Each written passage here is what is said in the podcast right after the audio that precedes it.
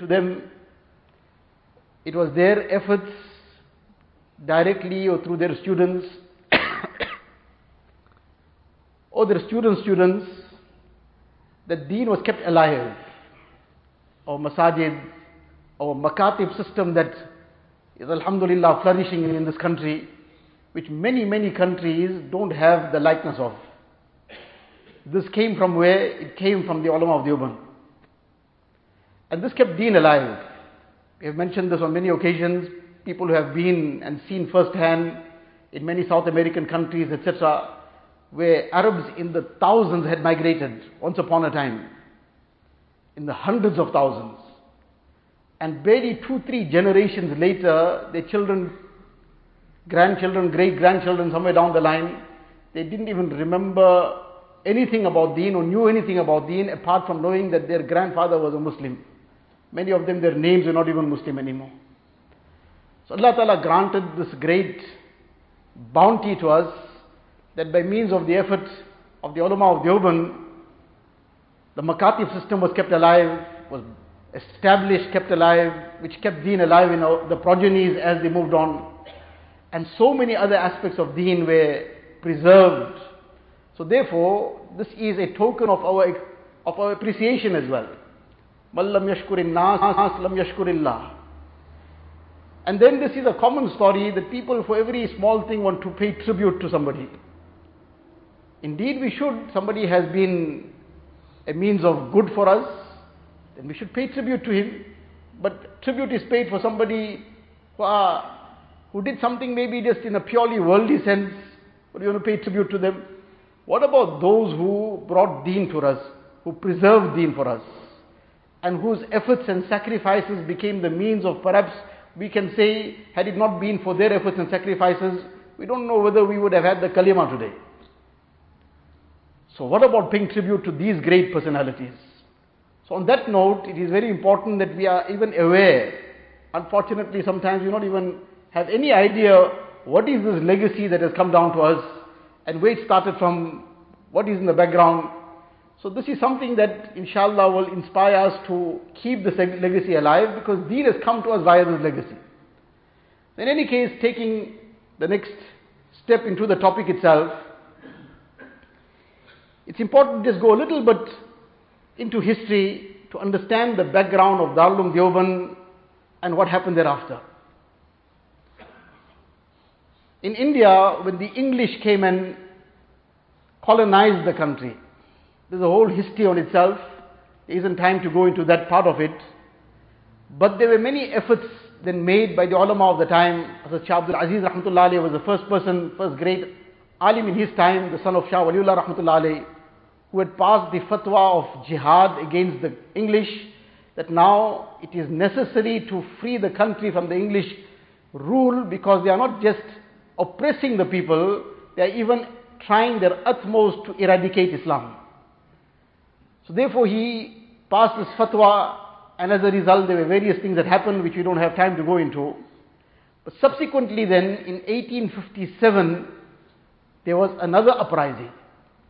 And the great luminaries of that time, Haji Imdadullah Sahab, Muhajir Makki Rahmatullah alayhi, Hazrat Ma'a Rashid Ahmad Gangohi Rahmatullah alayhi, Hazrat Ma'a Qasim Rahmatullah many other giants of the time, they personally led the uprising against the British and to some extent they had gained some success as well. But then eventually they were defeated on the battlefield. That's a very, very lengthy history. But when finally the English got the upper hand again, according to one report that they received from their own politician on the ground, he wrote a report to the viceroy. And he said to him that if you want to rule over these people, then there's two things you will have to do. You will have to eradicate the Quran Sharif, and you'll have to, what he's, how he termed it as, that weed out the ulama. Now, because they had suffered some losses and so on, and they had seen what a the English army and its forces and whatever else, and this uprising came, and For a while they couldn't even get control over it. So they were now out to do whatever it could to keep everything under their control. So when this report was received and this Dr. William Ure had given them this report that if you want to rule over these people, you'll have to do these two things. Basically eradicate Islam, but this is how you're going to do it. So they first started off a campaign. Well, both things happened almost simultaneously. One was they tried to destroy the Quran Sharif. 300,000 copies of the Quran Sharif they collected from wherever they could. Every masjid, every madrasa, every home, wherever they could lay their hands on. And they started burning up the copies of the Quran Sharif. Until somebody brought some huffaz in front of them, some little children, when they realized what their plan is all about, and said to them, you can do what you wish, but you can't destroy the Quran Sharif. It's in the hearts of thousands, hundreds of thousands of people.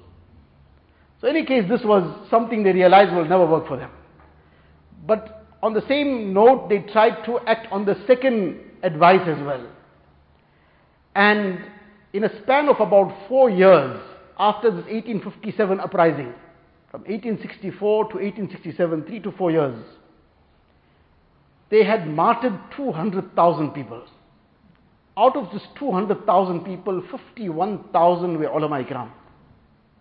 51,000 ulama ikram in a one city of Delhi alone. Now we're talking about the whole length and breadth of India, which is many times the size of our country. Just in the city of Delhi alone, 500 ulama were martyred. There were some gallows that were set up in the Jami Masjid of Delhi and various other places. Gallows were set up in the courtyard of the masjid. And per day, up to 100 ulama were being hanged and made shaheed in the gallows that were set up in the courtyards of masjids. In any case, when this situation took place, it's obvious that what the repercussions of this would be. And this is a very, very painful part of the history of India, of the Muslims in India. But in any case, the ulama ikram of that time, they sat down, and especially those who had been in the forefront of this jihad of that time, which was known as the silken cloth movement, Reshmi Rumal, they sat down to discuss that what is the way of preserving Islam and the Muslims. Because that was the primary thing. The condition of Islam and the Muslims at that time, the Muslims were now downtrodden completely. The English had brought in missionaries by the, not hundreds, thousands, and they spread them throughout India, and they would challenge people in debates. Now the simple folk of India, people who were not even really learned themselves, and they would now, because they were so vulnerable at this moment, to try and confuse them further, and to try and take their iman away. And this was happening on the one side. Then the Hindus, the Pandits were now at full go, that we will convert every person we can into Hinduism. And all these things are happening at the same time. And then this, more than 51,000 ulama were martyred, the masajid, the madaris, the structures of deen that were being run by these people. Imagine 51,000 people out of the system in a matter of just a couple of years. So all these structures were beginning to collapse. So these Akabir of the time sat down to discuss what is the way forward. That this is not something we can just plan for tomorrow, this is a long-term plan. And what has to be done in order to preserve Islam and the Muslims. This is where this then settled in their hearts from the inspiration from Allah wa ta'ala that this madrasa should be established, this Darul should be established. And this is where this decision was taken and this madrasa and Darul Uloom, which became known as Darul Uloom Deoband, Deoband is a little town, or was a little town at one time, is a little bit of a bigger town now. It's not even a very major city of any sort. But this is where this madrasa was established and where things commenced. How was this madrasa established when this decision was taken? This madrasa started off. It started off with one ustad, with one student. And it started off where? Under a pomegranate tree. Under a pomegranate tree, one ustad and one student. And if somebody has to now, today, do a research of this, that this is the where the seed was planted. Then from there, as the graduates of Darul Deoband moved throughout the world, and established madaris and makatib, if one has to do the sums, it will run into the hundreds of thousands of not students, institutions. Some years back, about eight, ten years back, there was some gathering of the madaris alone, meaning the darul ulooms. We're not even talking about the maktabs in Pakistan. There was some issue on the government level. There were some problems. The government was trying to do some things to try and clamp down on the madaris because of outside forces pressure. So there was a conference held, and in that conference, every madrasa was told you may only send two delegates. Two delegates per madrasa, not more than two. There was a gathering of more than 10,000 people. Just two, gathering, two delegates per madrasa only. Now, this is just one country, Pakistan. Now, you go throughout the world and you see the fruit of this, where it started, but this is the point that one ustad, one student, and under a pomegranate tree, there was no budget, that they had drawn up some budget first, that now we will we have such a big plan to make. So now let's first work out what will be the budget, and then where we're going to start collecting the funds from. No, the work started first. The work started first, and then as the needs came about, then according to the needs, the effort was made, Allah Ta'ala opened the doors. So in any case, this is where it started from, and this is the one ustad and the one student that became the starting point of this great institution that would then flourish into this in this, this tree that would then bear fruit and that fruit will go through every corner of the world. If one considers just before taking it a bit further, that in the Indian, in Indo-Pak subcontinent, that is the entire subcontinent that at that time was the undivided India. Nowadays it's India, Pakistan, Bangladesh. What a massive population this is. Then from there throughout the world, in many, many parts of the world, where deen went through primarily three ways. Primarily, deen either was revived or kept alive through one of three branches of the efforts of deen. And often a combination of all, because it's neither any one in uh, just isolation. If you look at the work of the madaris, this is where it started off. The makatib, this is where it started off in this format that we know it. And throughout the world, mashallah, in many, many places, this became the means of stemming the tide of irtidad, reneging. In countries like Malawi, not far off from us, which was once upon a time 95% Muslim. Not long ago, maybe 15, 20 years ago, when some count was taken, it was about 45%. From 95% to 45%. One of the key factors that was found, there was no basic talim. MashaAllah, ulama of South Africa, from the Waterfall Islamic Institute, the Miaz, there's a group of ulama from Pretoria and Laudium, various others, Maagora Saleji from Durban. More than 15 years ago, this effort started, 15, 20 years ago, to start establishing makatib. Over time, there are several thousand makatib that have been established. We just talk about one country, Malawi. Again, this starts off, the seed was planted there, the seed is coming back from there.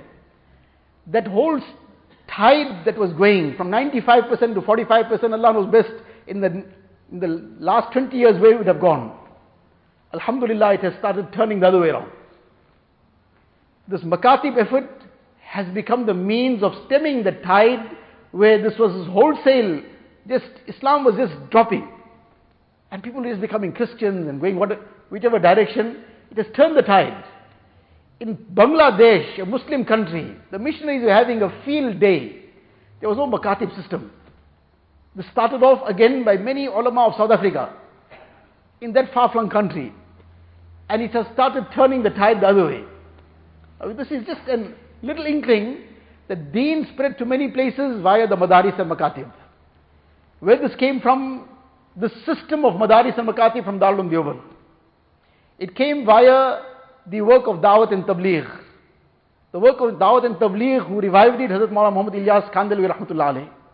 This again traces itself back to Hazrat Gangohi, Hazrat Nanotwi Rahmatullah alayhi, the founders of Darul umm Deoband. It went through the effort of Islah and Tazkiyah, the method of, as we understand it, the Khanqa system. This too in many, many parts of the world, this is how it stayed alive. Again, this is traced to these great akabir of Deoband. So this is not just something that happened and just one madrasa that started off somewhere. The whole mission of this madrasa was to keep Islam alive and to preserve deen and to preserve and to replace the loss that took place in the the losses that took place in 1857 in India, where this 51,000 ulama were made shaheed. So this is where the starting happened. Now this is just a very, very brief background to this establishing. Then the need came to actually put up some structures. So some discussion took place that now we need to set up the structure, start building something. This madrasa started under this pomegranate tree. One ustad and one student. But then slowly the numbers started growing. There was need for some facilities, some accommodation. So now the need came to build something.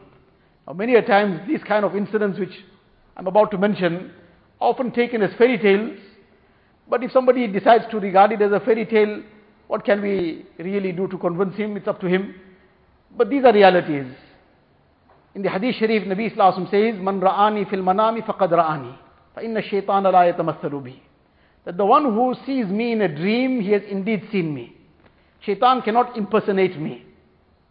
So in any case, what I was mentioning is that when they decided that we should now mark out the foundations of this place and start building something, so they marked out some foundations on that land and some person, contractor, person who's going to do the construction, he was called and he was told he must start the work.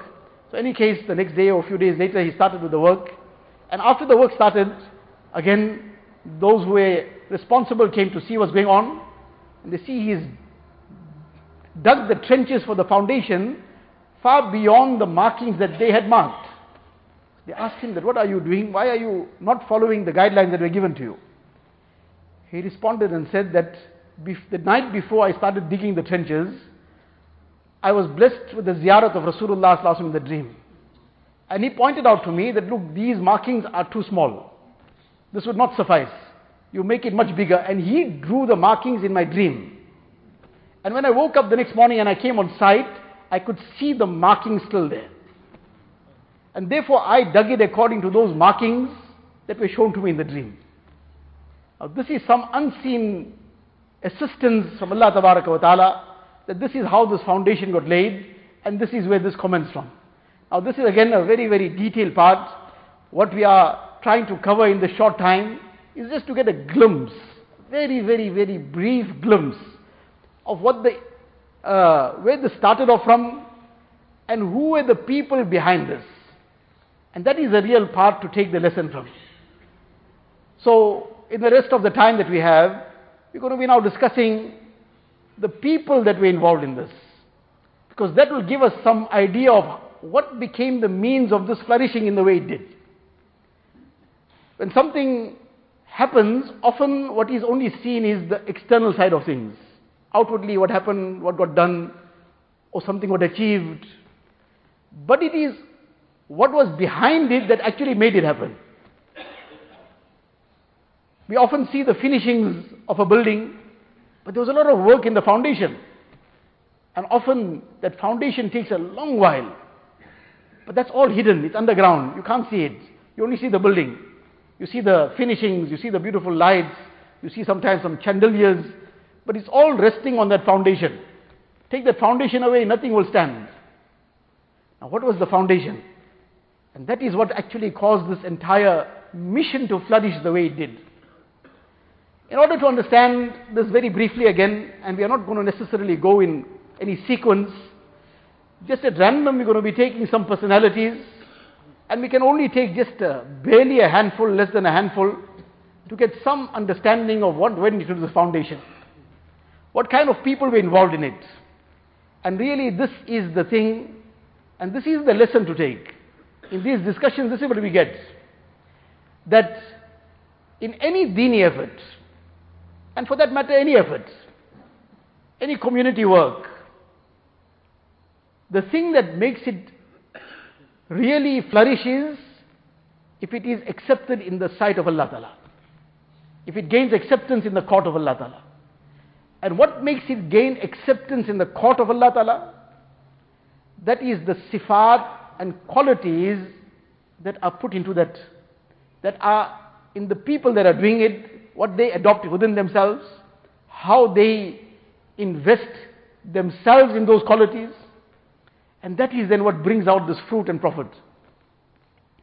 So, just to understand this very, very briefly in the light of some of the personalities that were involved in this, found in, in establishing this Darul who were the founding members of it, and who were the spiritual guides of it, and we'll get an idea of what was the, that this was such a deep and such a strong foundation, therefore it's not amazing that this building has gone so high. Among the people that were the founders of Darul Deoband, one was Hazrat Maulana Qasim Nanotwi Rahmatullah. Maulana Qasim Nanotwi Rahmatullah who was he? So just to get a little bit of, again, we don't have time to go into a historical background when he was born and so on and so forth. Just some incidents in his life, and this is what we're going to do with all the personalities. Just one or two or three incidents in each life, just to get a glimpse of what they were all about. To just understand one aspect of him, that he was among the people that founded this Darul he drafted out the constitution. And in the constitution of this Darul now this is something that's starting off at that time, who could have imagined where this will reach one day? But he's drafting out this constitution. One of the things he put in the constitution was that there will never be any government funding that will ever be accepted in this madrasa. Otherwise, this is something which is seen as an easy way to move forward. And the government was very ready at that time to just fund anything. For obvious reasons, because once they can start funding things, they have not just one hand in it, both hands in it. And he foresaw this. He said there won't be one cent of government funding in this. Then this was obviously something on his very high level of tawakkul. He stated that there shouldn't even be any fixed income of this madrasa. Meaning some form of fixed income. Because as soon as there's some fixed income, it's going to be difficult to maintain the gaze towards Allah Ta'ala. Then you're going to be looking to the fixed income. That now this income is coming in from certain investments or whatever the case is. So there shouldn't be any such fixed income. This is the constitution of this first madrasa of this nature. This is the kind of person he was that when he got married, he got married into a very wealthy family. He was a very, very simple person. And he got married in a very wealthy family. So his wife came to his home now, and this is the first night of marriage, and she's come completely bedecked in a whole lot of jewelry because she came from a very wealthy family.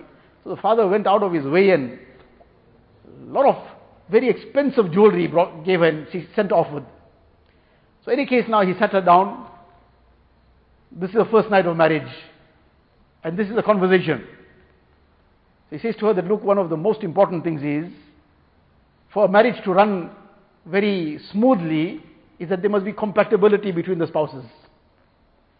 Now, part of the compatibility is that both should be on the roughly the same standards. Now, one of the things that can be is now that I must become wealthy like you.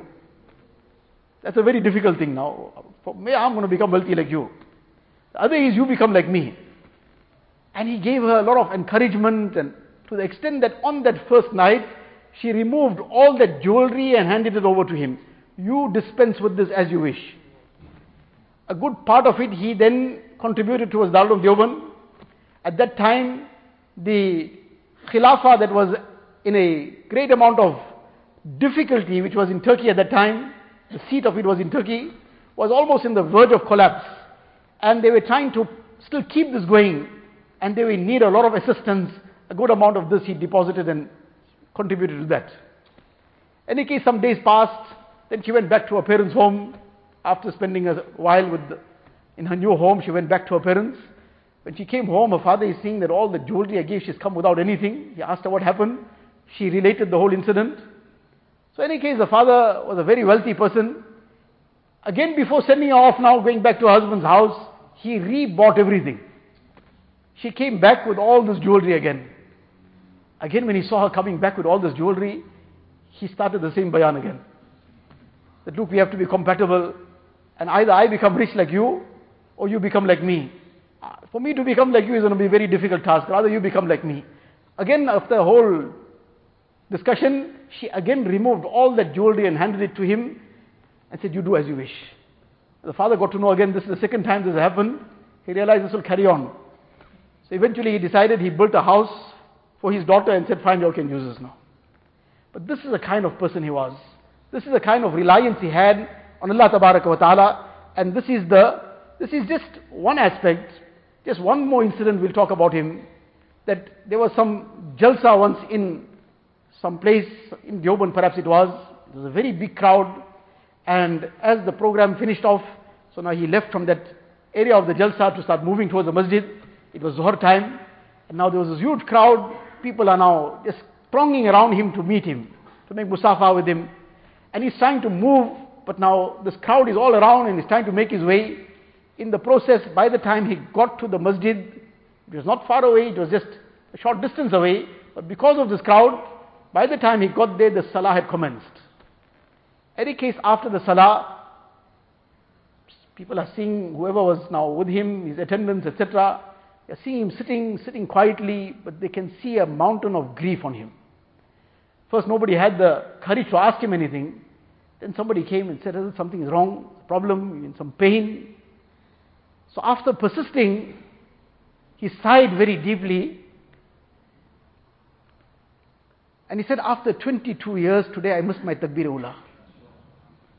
After 22 years, today I missed my takbir. We miss our jamaat. Do we feel any grief on that? Allah forbid our salah becomes qaza sometimes. Do we feel anything about it? After 22 years, today I missed my takbir ula. This was the type of person he was, and this is the kind of people that were the, who were the founders of this.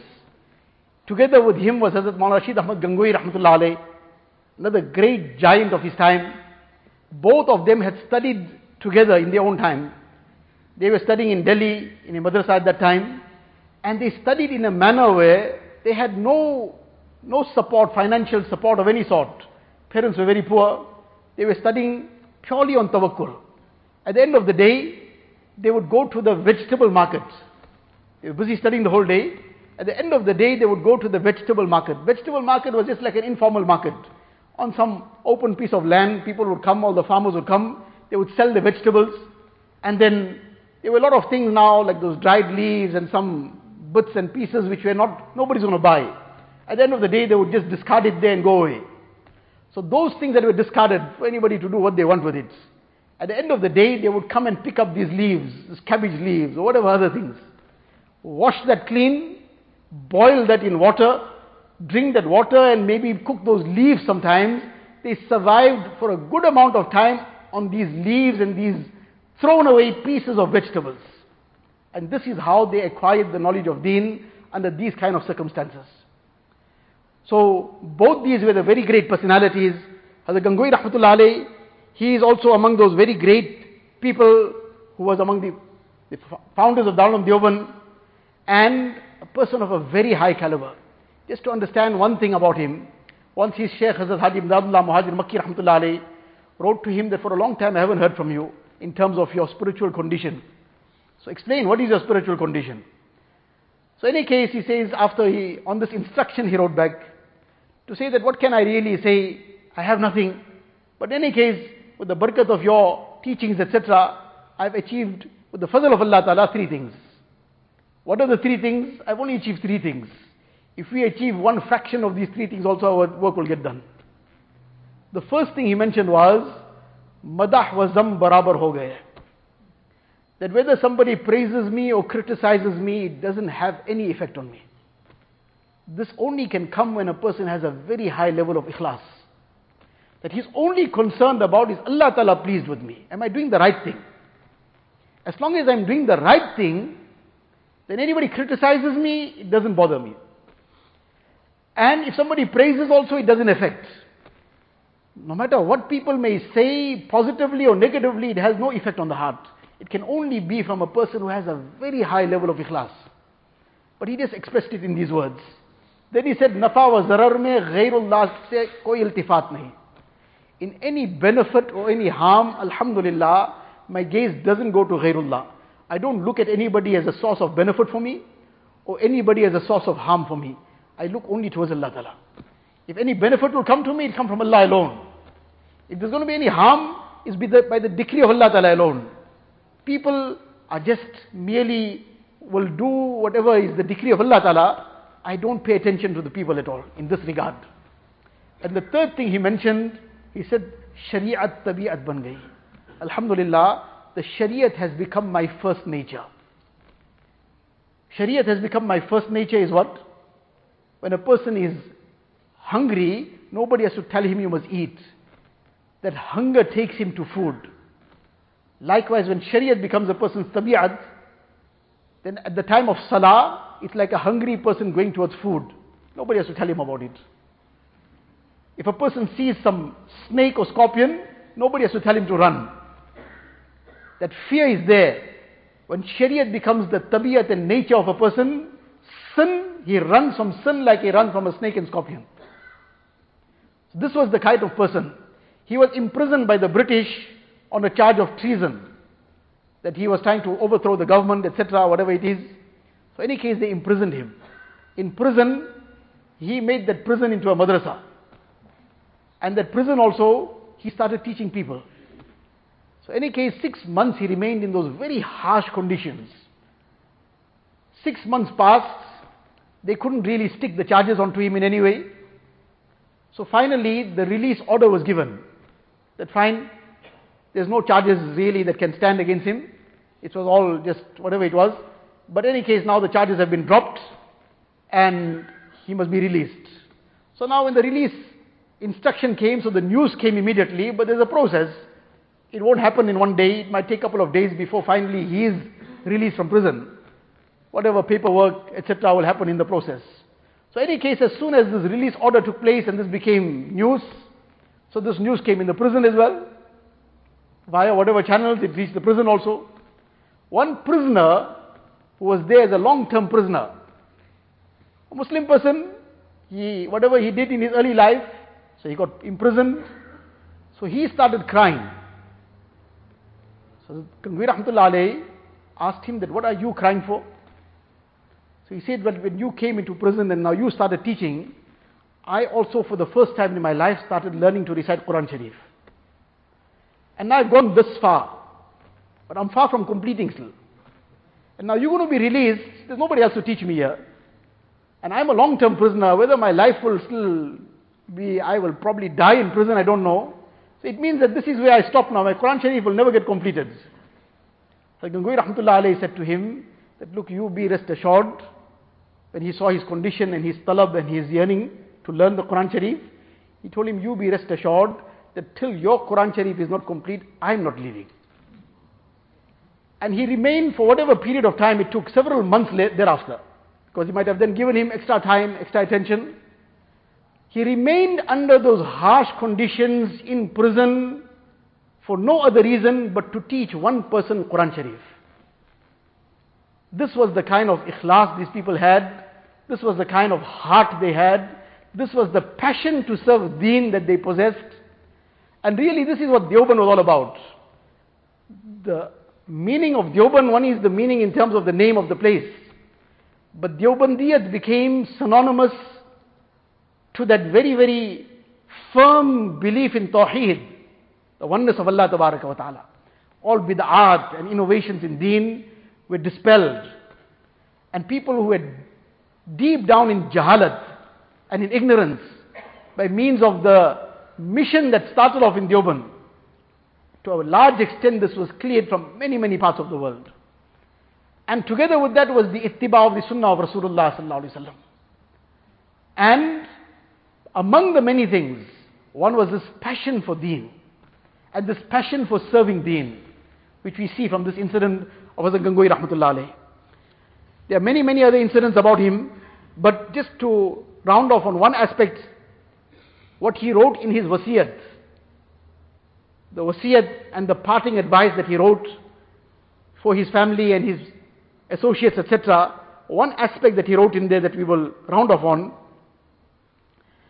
that he said, अपनी जोजा, अपने औलाद और सब दोस्तों को बताकीद वसीयत करता हूं that my wife, my children, and all my friends and associates, I very, in a very emphasized manner, I'm making this wasiyah to them that ittiba sunnat ko bahut zaruri jankar shara ke muafiq amal kare.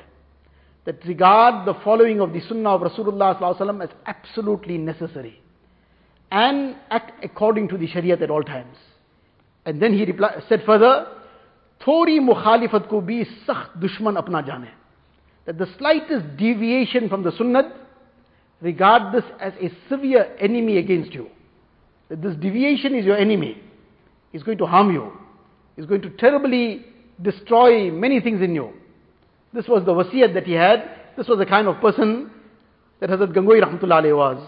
Again, there are thick kitabs, thick biographies written, and the biographer writes that we cannot even scratch the surface of this person's life. A very thick biography. That person writes that this whole thick book hasn't even scratched the surface of this personality's life. We're in this time, in a few minutes, we are going to be able to do any, any justice to such a great personality. Any case, to move on, these were the people who founded this Darul and then the person who was the first student of this Darul who then went on to become the first Sheikhul Hadith of the Darul After he graduated, at that time, meaning he learned from Gangohi Nanotwi Rahmatullah he wasn't the first Sheikhul Hadith, but he went on to become the Sheikhul Hadith of the Darul And he became the father, so to say, of the graduates of Darul thereafter. Because thereafter, it was just a short period while he studied, and then after his graduation, in a very short time, he became the Sheikhul Hadith. So then everybody was his students, or became the students of his students. So in that sense, he became the father of Darul Deoband. Hazrat Sheikhul Hind, Maulana Mahmud Hassan Gangohi Deobandi Rahmatullah Just to understand that as we mentioned earlier, all the very, very great branches of deen and the work that spread throughout the world via these branches of deen, it was either via the means of Dawat and Tabligh, Hazrat Muhammad Ilyas Kandhlawi rahmatullah he was a student of Hazrat Sheikhul Hind rahmatullah If it was the field of Islah and Tarbiyat and the entire Khanqa system that really took root and then flourished, Hazrat Maulana Ashraf Ali Thanwi rahmatullah he was a student of Hazrat Sheikhul Hind rahmatullah the aspect of the Muslim, their political, uh, looking after their political side of things and preserving Islam and Muslims on the field, Hazrat Maulana Hussain Ahmad Madni rahmatullah the student of Hazrat Sheikhul Hind rahmatullah And again, together with them, many, many others who were the giants of the time. He was the teacher of all of them. Can we imagine the personality? Again, barely to get a glimpse in the mirror of some incidents in his life. Because this is what speaks about what the person was all about. He too was imprisoned in Malta, which was an island off the coast of Italy, under very harsh conditions, under torturous conditions. It was severely cold in this place, and they were kept under very difficult circumstances. What was one of the things in prison? every Jumu'ah, every Friday. Now, for Jumu'ah to be valid, there are certain preconditions. One of the preconditions for Jumu'ah to be valid in a place is that there must be free access to the place. A prison, there's no free access. So there's no Jumu'ah in a prison. A Jumu'ah day or Friday will come, there'll be Zohar Salah performed. So now there was no Jumu'ah there. But Jumu'ah has various fadail, virtues, a lot of things to be gained by fulfilling those various adabs and sunnats of the day of Jumu'ah. Nabi Islam encouraged many of these amal, and on fulfilling of many of these amal, there are great rewards that have been promised. Taking a ghusl, putting on clean clothes, putting on ithr, and whatever other adab and sunnats of Jumu'ah. On the day of Jumu'ah, he would start off early, which is one of the things of Jumu'ah. Unfortunately, nowadays, that ihtimam and importance for the day of Jumu'ah is also leaving us. We leave it for the last moment. Azan is started now, we are trying to get ready for the day for Jumu'ah. this should never be the case. We should be planning well in advance. Something beyond our control completely is a different matter. So, in any case, every Friday he would take a bath, put on his clean clothes again, and then apply itr and whatever other adab of Jummah that he could fulfill. Then he would walk. Because the Quran Sharif says, فَاسْعَوْا إِلَىٰ ذِكْرِ اللَّهِ Then hasten towards the remembrance of Allah Ta'ala. So now he would walk. But walk how far? From where he is, that prison cell, we might know a description say like a two by two cell. He would walk up to the door of the cell. So now how many steps that would be? Maybe four or five steps. And would come to the door and he stops. He says, Ya Allah, I did what was in my capacity. This much to fulfill of the adab of Jummah and to go towards Jumu'ah, this was in my capacity. Now to go beyond this is not in my capacity. Then he would come and back to his spot and perform his Zuhr Salah. But Friday in and Friday out, this would be his mamul. Now, one is a person who is prison, he is away, I cannot make it for Jumu'ah. But that importance and that respect and azmat for Jumu'ah is so deep in his heart. And that respect for this symbol of Islam is so deep in his heart that though he knows he won't make it, but it cannot allow him to just, just forsake all these adab of Jumu'ah. He did what he could, comes to the prison door, to the door of that cell, and he says, Allah, I did what I could. This beyond this is beyond me. Now, this was the kind of zeal that he had. When he was imprisoned in this prison of Malta, once there was a rumor. There was a rumor that there is a sentence of, that they have been sentenced to be hanged. Shaykh al-Hind rahmatullah and the others that were imprisoned with him, they were at the forefront of this effort to oust the British from India. So on this basis they were imprisoned, they were caught, and there's a whole detail behind this as well, and they were imprisoned. So now there were several of them, this news came that they are going to be hanged. So the other satis that were there, the other companions that were there, they suddenly see as Shaykh al-Hind rahmatullah in very deep thoughts. So they thought that this news has perhaps affected him in some way. So they came around him and they said to him that Hazrat, this news has come, we are aware of it, but after all, this is what we were aspiring for. We were aspiring to give our lives for Allah Ta'ala. So that time has finally come. So when he realized that what they are saying, he again sighed and he said that that is not my concern. That we are aspiring for. My concern is that now this that time has come. Apparently the time has come that we have to meet Allah Ta'ala now. When we meet Allah Ta'ala, will Allah Ta'ala accept whatever was done?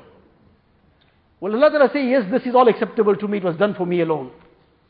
Now, After all these sacrifices that were done, and out of that level of ikhlas that was there, but that concern and that constant reflection, we do the smallest of things, when we say we, I refer to myself, that we do the smallest of things, and we're already feeling like we did a great thing, we forget about reflecting upon ourselves, we forget to check that what is my intention, have I really done it for Allah Ta'ala alone? Did some other intention and other motive not corrupt that ikhlas? Here, so much sacrifice was given, and yet this is the position. Just to understand the kind of sacrifice that was made, again, this is just one incident. When Shaykh ul Hind rahmatullah passed away, so now he passed away in Deoban, so those who were giving ghusl to him, his immediate family, people, etc., so now they noticed on his back now, as they giving ghusl to him, that there are deep wounds all over his back, deep cuts. And this was really strange and, and not, not one or two, many of them. So nobody seemed to know anything about it, all were baffled because nobody had heard about anything, him suffering such a wound any time. Hazrat Hussain Ahmad Madni rahmatullah who had voluntarily given himself up to be in prison with the Sheikh, Sheikh Hind rahmatullah when he was arrested in Makkah Mukarramah because the person who was the governor of Makkah at that time, he fell into the trap of the British and hand in hand with them he betrayed the ulama of Deoband at that time, and he had as Shaykh al-Hind arrested. Hazrat Madni Rahmatullah heard about this, and he came and handed himself voluntary arrest. They asked him, what do you want to do in prison? I want to make the khidmat of my ustad. Any case, he was in the entire time of imprisonment with him. When he passed away, when Hazrat Shaykh al-Hind passed away, he was not present in Deoband. Hazrat Shaykh al-Hind had sent him at that time prior to his passing away. Few days passed before his demise. Sent him specifically all the way to Calcutta to go and establish the makatib there. Some people were interested in starting this off. He said, you go there. He said, you are so sick, I want to be at your side. He said, that is more important, you go there. He sent him to go do that job.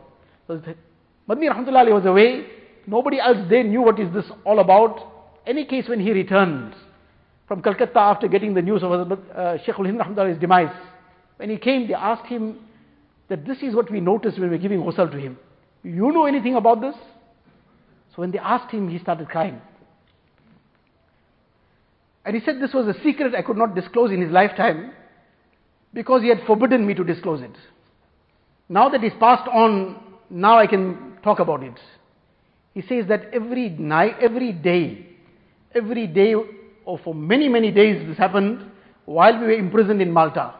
Because he was the leader of the Muslims of the time in, and in, in this effort of oust, trying to oust the British, so he was made the target of the most severe torture. He says the British guards, the, the guards of the prison in Malta, would come and take him in the morning. And they would lash him. Sometimes they would put this burning embers and they would make him sleep on top of it. And repeatedly they would tell him that you say one thing, you make one statement. You make one statement that I no more am opposing the British. We will release you. He said, but I'm not prepared to do this. And he says he used to be put through this torture, this severe lashing, to be lying on this burning coal, and this would actually leave these deep wounds. And then at night he could not even sleep because of the severe wounds. And then the next day the same situation again. He says there were several times that I, we spoke to him and said to him that can there not be some way to now just say something to appease these people? We don't really mean it. We will say something which they might take the meaning of that fine we have dropped off the opposition. Meanwhile, we know what we're meaning. We're meaning something else. He says, no, I'm not prepared to do that. Any case, this torture carried on. As Madni Rahmatullah says, one day we could not tolerate this anymore. And he says, we all as a group, we went and we very, very, uh, in a very beseeching manner, we said to him, Hazrat, please have mercy on us now. We can't see this anymore. Please just make some tawil, just make some kind of, say something in an interpreted, interpreted way, so that you get freed from the situation when he saw this whole group coming around him in this manner to try and persuade him, says he suddenly became upset. And we saw the signs of some anger on his face. And Hazrat Madni Rahmatullah says, because I was the one that was leading this whole discussion now, he looked at me and he said, Hussein Ahmad, jante nahi मैं Hazrat Bilal ka ruhani beta हूं that you don't know that I am the spiritual son of Hazrat Bilal radiallahu ta'ala. If he was dragged on the hot sands of Makkah and he didn't stop saying ahad, why should I stop saying the truth because of this oppression? Don't you know that I am the spiritual son of Hazrat Khubayb radiallahu ta'ala, who was lashed and people would take turns to lash him. Don't you know that I am the spiritual son of Hazrat Sumayya radiallahu ta'ala who was the first martyr of Islam? Don't you know that I am the spiritual son of Imam Abu Hanifa rahmatullah whose, whose corpse came out of prison after having been imprisoned and lashed because he didn't want to conform to the oppressive rulers of the time. Don't you know that I am the spiritual son of Imam Ahmad bin Hanbal who used to be lashed in such a way because he did not want to side with the batil. And he was lashed by the rulers of the time. He says such a lashing he got, and he was lashed so mercilessly that if an elephant had to be lashed in that way, it won't tolerate it, it won't bear it. And he continued taking the name of one personality after the other, of the great personalities of time. And this, he carried on saying, he said, until we realized that there is no way that he is going to even say anything to appease these people in order to make them relieve, release him. This was the kind of person he was, and this was the kind of uh, sacrifices he made so that deen could stay alive. It is said about him that in the month of Ramadan, after the Taraweeh Salah was performed, then the whole night, he would spend the whole night in listening to the Quran Sharif being recited. The whole night, the Hufaz would take turns. One person would perform Salah, two rakats, whatever few paras he would recite, then he would finish off. Another Hafiz would take over, and he alone would be the one that is making iqtida. He would stand the whole night in this nawafil. The Hufaz would take turns. Each one would spend that 45 minutes, one hour, then the next would come. He would stand the whole night in, in that nawafil. And as a result of standing the whole night till Sehri time, many a times his feet would swell. When he would see his feet swelling, he would actually become visibly happy. That Alhamdulillah, this is not a sunnah that is in anybody's, in his choice. Allah Ta'ala gave me that resemblance today that Nabi Sallallahu Alaihi used to stand for such lengthy rakats, hatta tatawarrama qadamah, until his feet used to swell. Alhamdulillah, today Allah Ta'ala made my feet swell also. He used to be visibly happy over his feet swelling because this gave him resemblance that his feet swelled because of standing in salah. And it resembled him with Rasulullah sallallahu alaihi wasallam. This was the type of person that, this, that he was and he was the first student of Darul Deoban who then became the Shaykhul Hadith of the madrasa and for a long time he was the person who became the ustad of the personalities such as Allama Kashmiri rahmatullah alayhi. Allama Kashmiri rahmatullah alayhi he was a walking library. Again, Darul Deoban produced these kind of personalities. A walking library, a person who Allah Ta'ala had blessed with a photographic memory. He once went to the library in Egypt and he read one manuscript there. The manuscript, which is a book on fiqh, Nurul Idah, which is taught in almost every Darul Uloom. And he read this manuscript and he was very, very, very uh, taken aback by this in what a wonderful way, what a simple manner as an elementary book of fiqh. In Arabic, this whole book is there in more than 100 pages. So he wanted to take it along to then uh, have it copied and then use it in the madaris. But they didn't allow him to take it out. It's a manuscript. So he had to leave. He didn't have time there. He came back to Deoban and he wrote the whole book out of memory. Once while delivering a lesson of hadith, in Darul Deoban, he then became the Shaykh al-Hadith in his time. While delivering a lesson of Hadith, he suddenly started quoting Fathul Qadir, which is a commentary of Hidayah, which is a very, very major book of fiqh. And this is a commentary, very huge, voluminous commentary. And he began reading the Arabic text out of memory, like how a person reads Surah Fatiha. And he read out like almost a, more than a page. And the students were sitting dumbstruck that he's reading like a person reads Surah Fatiha.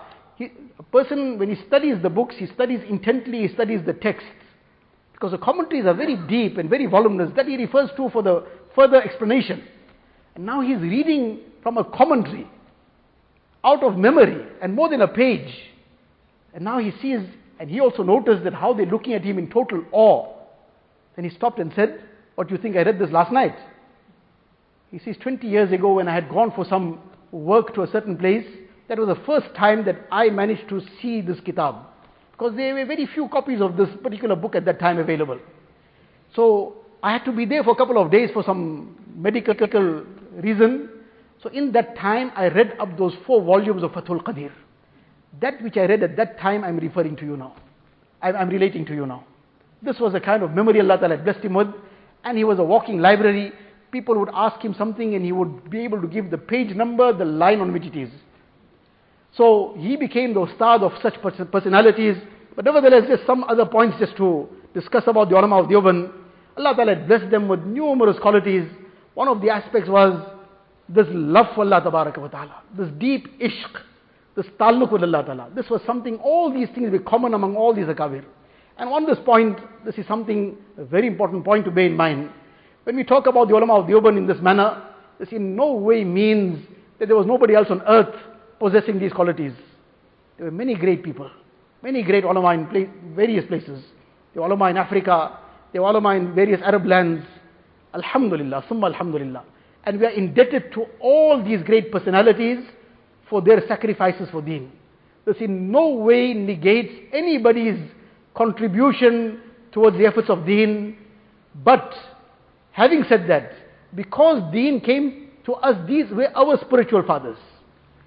So we have to, when a person, he'll talk about his grandfather, he'll talk about his great grandfather, and he'll respect the other person's father and great grandfather also. But he is naturally attached closer to his own father. He is naturally attached to his own grandfather, to his own great grandfather. This is a natural attachment. So he'll, he'll talk more about them.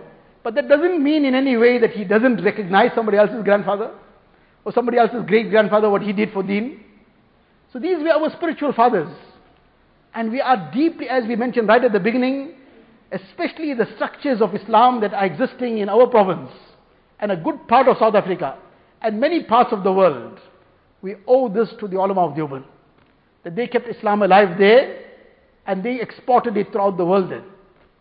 So in any case, coming to this aspect that we're discussing about, that this ishq of Allah Ta'ala, this deep love for Allah Ta'ala, and this was really flowing in their veins like blood, how the blood flows in the veins of a person. And this demonstrated itself in all the various ways in how they, they fulfill the commands of Allah Ta'ala, not just the farais and wajibat, how they lived deen. And what was their zeal for ibadat? Again, there's so much of this. What was their zeal for the serving of deen? Their passion to uplift deen. Just to take some glimpses, time is already running out. Among the very great personalities of the Darul Deoband was Maulana Khalil Ahmad Saharanpuri Rahmatullah. He was the direct student of Hazrat Gangohi Rahmatullah. And his Khalifa as well. His daughter became very ill. Now we're just taking again one very slight glimpse in his life. His daughter became very ill. And in that time, he was also attending, she became extremely ill, elderly daughter, grown up daughter, and he was attending to her as well. The other family members were present. One night it became obvious to him, and she herself sensed it, that this is my last night. I'm not going to live beyond this night. Now, the type of father that he was, she also recognized what a great, he was a great muhaddith. He wrote a commentary of Abu Dawud Sharif Bazlul Majhud, in six very big volumes in Arabic and a masterpiece, a commentary of Hadith Sharif. And apart from that, so many other works of Hadith. So, in any case, she said to him that, Look, I can sense it. Today is my last night. Today, I don't think I'm going to live beyond tonight. Please, I'm requesting that you just remain in my presence so that in this last night of my life, I can keep every now and again looking towards you, looking at you, and Allah knows best if my life goes, then meaning this was perhaps some kind of strength she was taking that seeing such a great personality of deen in front of her, this might inshallah become a means of her staying steadfast also. Any case, he heard this out, he told her, don't worry, you be, be, be fine, no problem. He gave her some comfort.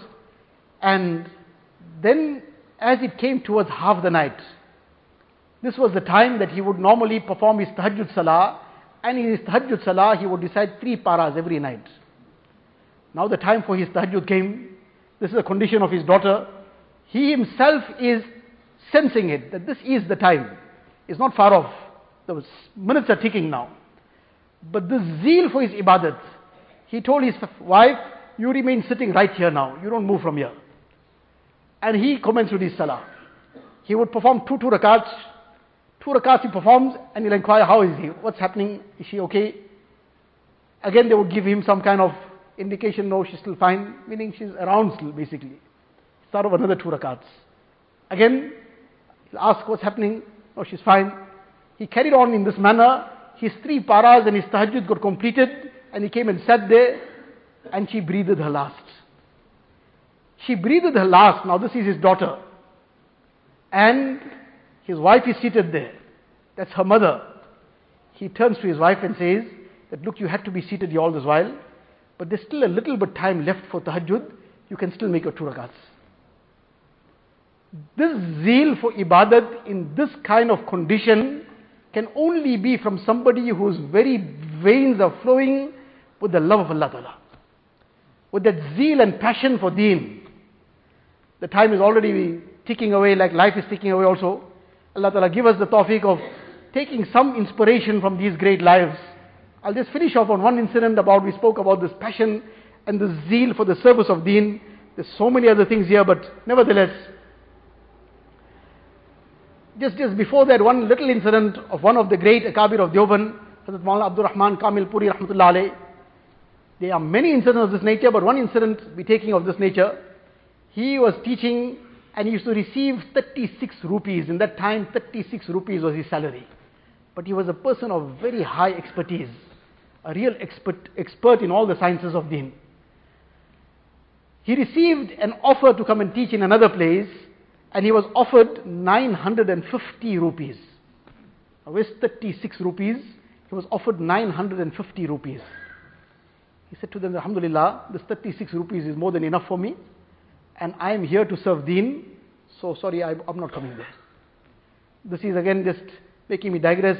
If you could just one or two minutes more.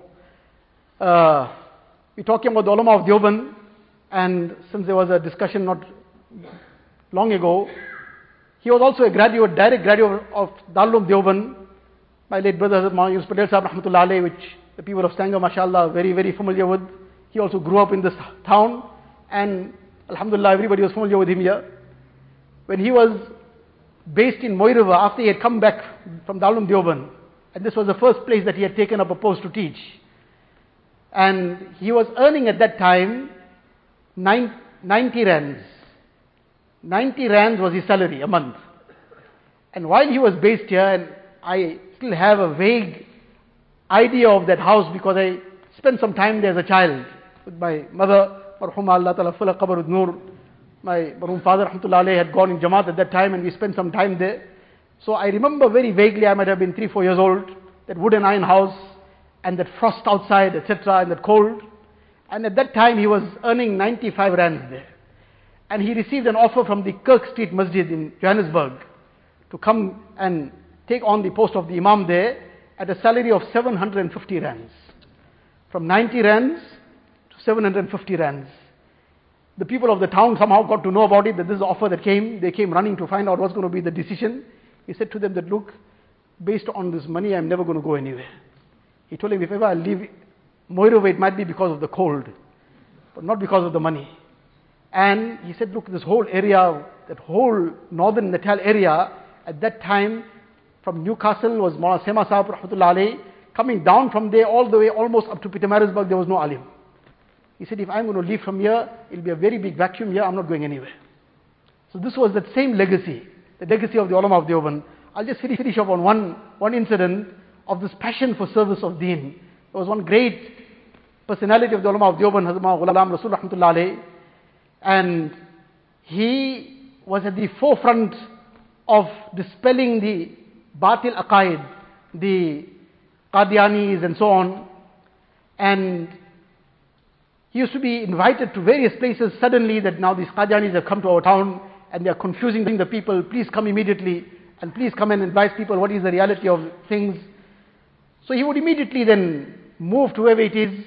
His son, whose child, daughter or son was a young child at that time, suddenly became very ill.